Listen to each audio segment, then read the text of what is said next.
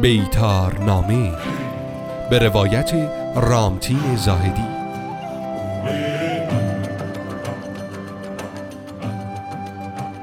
انسان پیش از تاریخ در دوران پارینی سنگی و نوسنگی به مدت ده ها هزار سال تنها از شکار حیوانات و گاهی گیاهان وحشی تغذیه می کرد تا سرانجام برخی از حیوانات را اهلی کرد.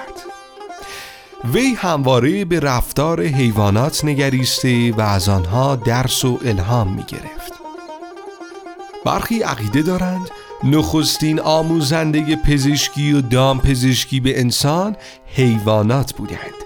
چنانکه محمد ابن زکریای رازی در مفید الخواس و ابو منصور موفق هروی در الابنی ان حقایق الادویه ذکر می کنند اگر جوجه پرستو یرقان بگیرد پرستو سنگ یرقان را آورده و در لانهش می گذارد و جوجه ها بدین وسیله درمان می شوند مردم از این امر استفاده کرده و به جوجه های پرستو زعفران مالیده تا پرستو تصور کند جوجه هایش یرقان گرفته و سنگ یرقان را بیاورد و بدین ترتیب سنگ یرقان را به دست آورد. ابن ابی اسیبیه باز در عیون الانبا ذکر می کند اگر عقاب ماده گرفتار سختی تخگذاری شود عقاب نر سنگی به نام قلقل را آورده و در لانه می گذارد.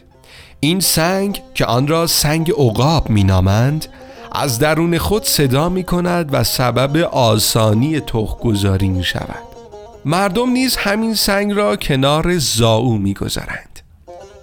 جالینوس در کتاب الحقن خود از هرودوت نقل می کند ایبیس یا لکلک سیاه که در اطراف نیل فراوان است تنقیه را به بشر یاد داده است. بدین ترتیب این پرنده که پرخور و گنده خار است برای دفع دلدرد منقار خود را از آب دریا پر کرده و در مخرج خود فرو برده و خود را تنقیه می کند تا شکمش اندکی کار کند و راحت شود.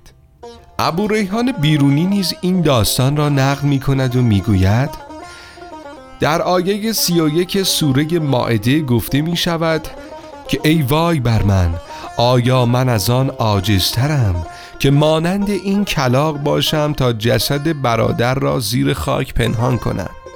بدین ترتیب قابیل که برادر خود را کشته بود از کلاقی که با چنگال خود گودالی کنده بود دفن کردن جسد برادر خود یعنی مردگان را فرا گرفت. الهام گرفتن از حیوانات را ابن قیم در طب و نبی ذکر می کند از این مثال ها که انسان از دامپزشکی حیوانات برای یکدیگر پزشکی و همچنین دامپزشکی را فرا گرفت فراوان است.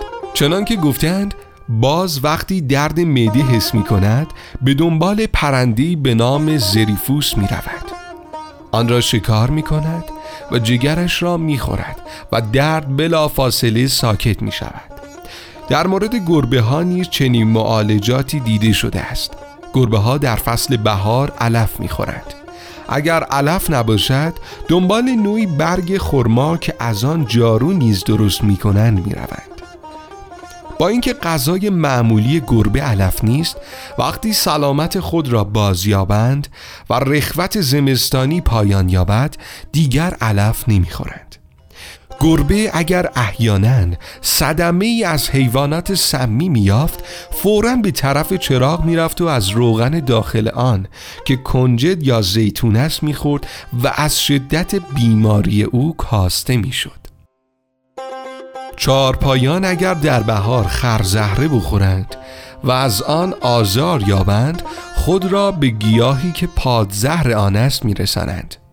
افعی وقتی از زمین بیرون میآید به واسطه عادت به تاریکی نابیناست و چشم خود را به برگ رازیانه میمالد تا شفا یابد. دیسقوریوس طبیب و گیاهشناس معروف یونانی می‌گوید بزهای کوهی جزیره کرت وقتی تیری به بدنشان اصابت کند و در آن جای گیرد به طرف علفی از نوع پودنه به نام نعنا رفته و از آن تغذیه می کنند و تیرها خود به خود از بدنشان بیرون می آید.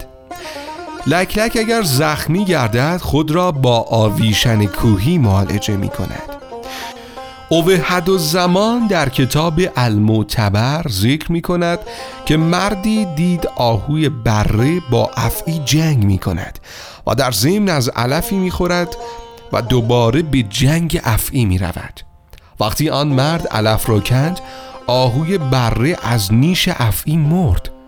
همچنین می‌گوید سگها اگر در شکمشان کرم ایجاد شود سنبل می‌خورند. تا قی کردی و شکم آنها به کار افتد.